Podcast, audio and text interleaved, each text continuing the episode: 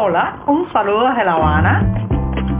Les habla Joanny Sánchez, cubana, periodista, ciudadana, y les traigo este cafecito informativo recién colado y sin azúcar para despertar.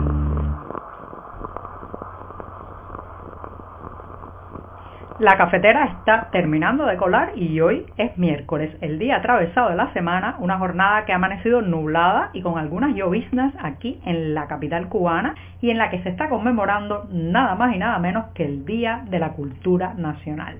Este 20 de octubre de 2021, hace 153 años que en la ciudad de Bayamo se cantó por primera vez lo que más tarde se convertiría en nuestro himno nacional. Así que voy a servirme el cafecito informativo para que se vaya refrescando y les cuento que aprovechando la efeméride he renovado este podcast con nuevo tema musical y otros detalles que espero les gusten. Una versión en la que han contribuido muchísimos colegas y amigos, entre ellos quiero agradecer especialmente al músico Babel Urquiza y al cineasta y editor Eliezer Jiménez Almeida. Y con esto, con esto me voy a los titulares que tocaré este miércoles bisagra, miércoles puente en mitad de la semana.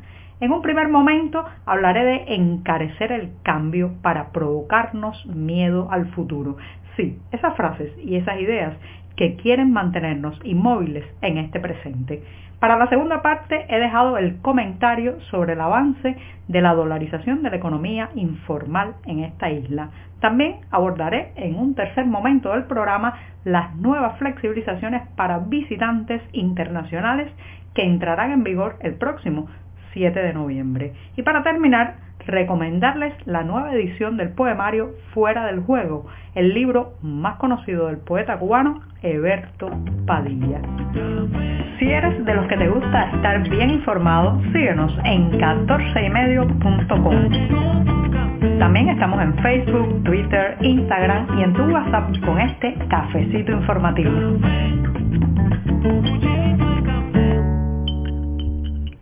Ahora sí, voy a tomar la cucharita para revolver el café que se ha ido refrescando y así tomarme el tan esperado primer sorbito del día sin azúcar, pero siempre, siempre necesario.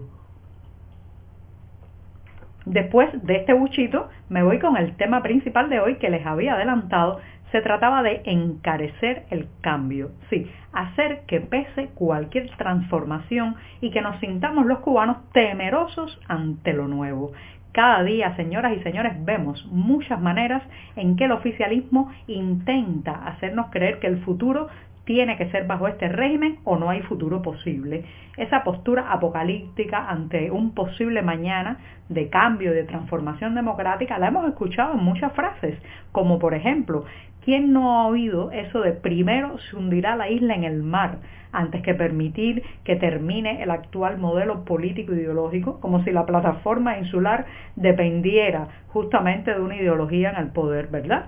También esa estrategia de encarecer el cambio nos rodea, a veces sin darnos cuenta, cuando nos amenazan con que una transición democrática traerá inevitablemente aparejada la violencia, un aumento de las desigualdades sociales y hasta el desahucio material de amplias capas, amplias capas perdón, de la sociedad cubana.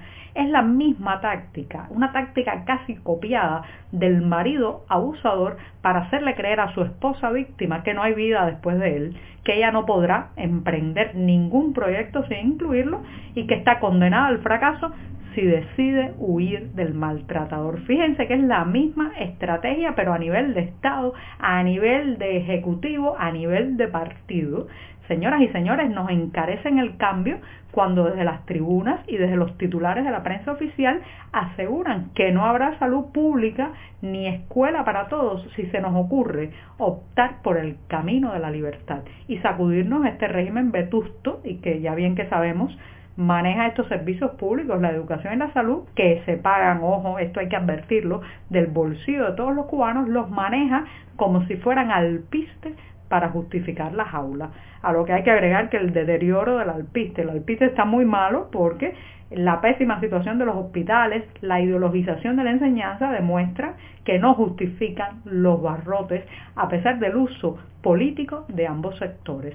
También tratan de ponerle precio impagable en vidas, felicidad y tiempo al porvenir cuando nos dicen que nuestros hijos se quedarán sin zapatos, si hay una transición democrática en esta isla, que nuestras hijas tendrán que prostituirse como si ya no fuéramos uno de los países donde un turista por unas monedas puede comprar el cuerpo de un adolescente y que no tendremos oportunidades, también nos dicen, laborales ni posibilidad de entrar a una universidad. Fíjense cómo la propaganda nos machuca una y otra vez que tenemos que conformarnos con el presente y el ahora porque el futuro no hay un posible cambio, no hay vida, no hay desarrollo, no hay evolución. Todo eso, señoras y señores, es la propaganda con la que tratan de convencernos y hacernos entrar en pánico justo esas personas, esos dirigentes que sí tienen razón para temerle al cambio. Ellos sí deberían tenerle mucho miedo al cambio porque solo pueden ocupar esos puestos que hoy ocupan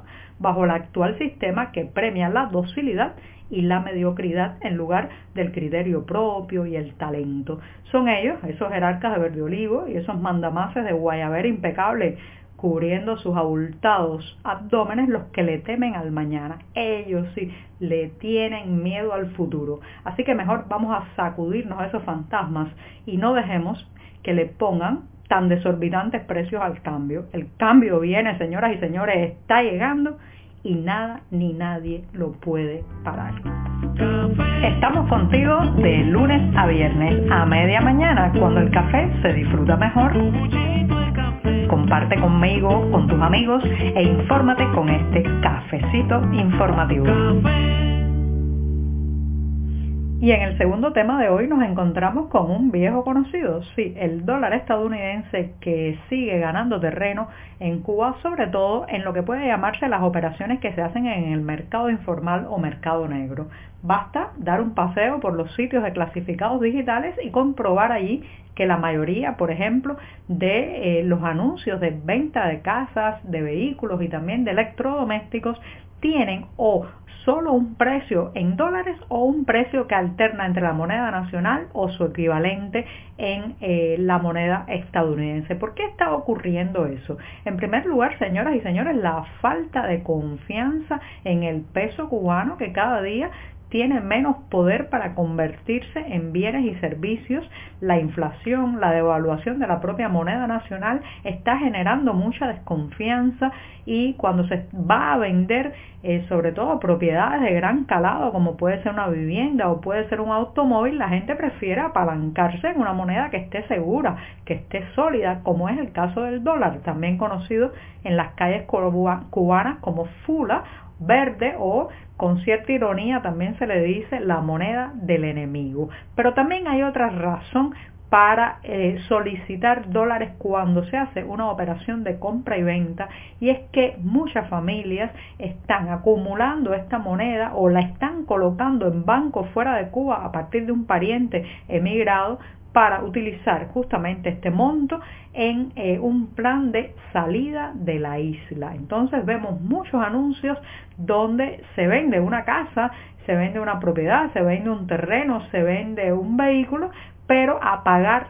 fuera de la isla en moneda extranjera. Pueden ser también euros, pero básicamente la mayoría de las operaciones se mueven en dólares. Por tanto, hay dos fuerzas que están haciendo que el dólar se expanda, reine allí donde el peso cubano no puede alcanzarlo para nada y son una de ellas la desconfianza de la gente y el deseo de tener un billete en el que eh, aferrarse o confiar y por otro la estampida que se está eh, gestando, está en estado no embrionario, ya esto es un embarazo de nueve meses a punto del el parto, lo que se está eh, pues eh, provocando a nivel social en esta isla debido a las carencias, a la crisis económica y a la espera de que se reabran las fronteras de manera ya eh, pues total o más flexible para entonces empezar esa escapada que ya se ven, ya se ven algunas señales y una de ellas es justamente esta venta de propiedades en dólares y sobre todo para colocar en cuentas bancarias en el extranjero. Hablando de fronteras, de viajes y flexibilizaciones para la entrada y la salida del país, este martes el ministro de Turismo ha anunciado en una conferencia de prensa una serie de eh, medidas aperturistas para el próximo 7 de noviembre. Si Cuba eliminará la cuarentena obligatoria para viajeros extranjeros a partir de ese día eh, y eh, también se eliminará la llamada prueba PCR obligatoria a la entrada al país.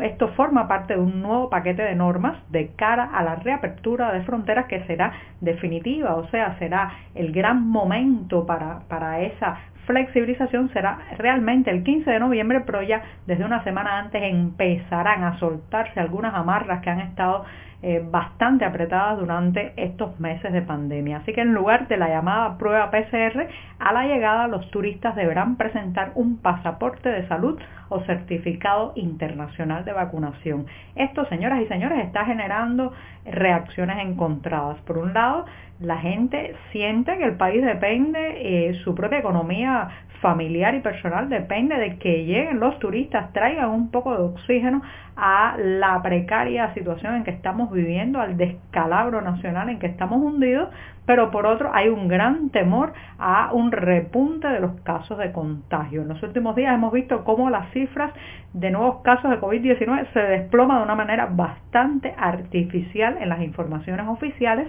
Esto ha generado mucha suspicacia porque da la impresión de que el régimen cubano quiere acabar por decreto con los contagios por COVID para poder justificar la reapertura el próximo 15 de noviembre. Así que hay temores de que ahora, a partir de ahora, se empiecen a barrer bajo la alfombra las verdaderas estadísticas que siempre ha habido muchas dudas sobre los números oficiales, pero en las últimas semanas las dudas se han multiplicado por mil al, ver cómo se comporta el número de contagios, mientras en la realidad uno sigue conociendo casos de gente contagiada por todos lados y no solamente contagiados, sino que escucha muchas historias de personas que a pesar de tener todos los síntomas no pueden tener acceso a una prueba PCR o a un test de antígeno porque no lo hay o demoran o cuando finalmente se las hacen se extravían los resultados. Entonces todas esas anomalías están generando en la gente mucha desconfianza con los datos oficiales. De manera que, reitero, hay reacciones encontradas y contrapuestas con esto de la reapertura de fronteras. Por un lado, el alivio que puede traer el turismo, pero por otro, el temor a que estemos envueltos próximamente en otra ola de contagio, en otro repunte del en Cuba. Y como les prometí al inicio de este programa, voy a terminar el podcast de hoy con una recomendación, sí, una nueva edición del libro Fuera del Juego y otros poemas del escritor Eberto Padilla, su libro más conocido y que además provocó una controversia de dimensiones incalculables. Esta vez es una edición de 2021 de las ediciones Cátedra que va con eh, pues la mirada, el paso, el repaso de los editores Yanelis Aparicio Molina y Gustavo Pérez Firmat. Y justamente me voy a ir con unos versos de este libro que dicen así, le pidieron sus labios resecos y cuarteados para firmar, para erigir con cada afirmación un sueño. Por hoy es todo. Te espero mañana a la misma hora. Síguenos en 14medio.com. También estamos en Facebook, Twitter, Instagram y en tu WhatsApp. No olvides, claro está, compartir nuestro cafecito informativo con tus amigos.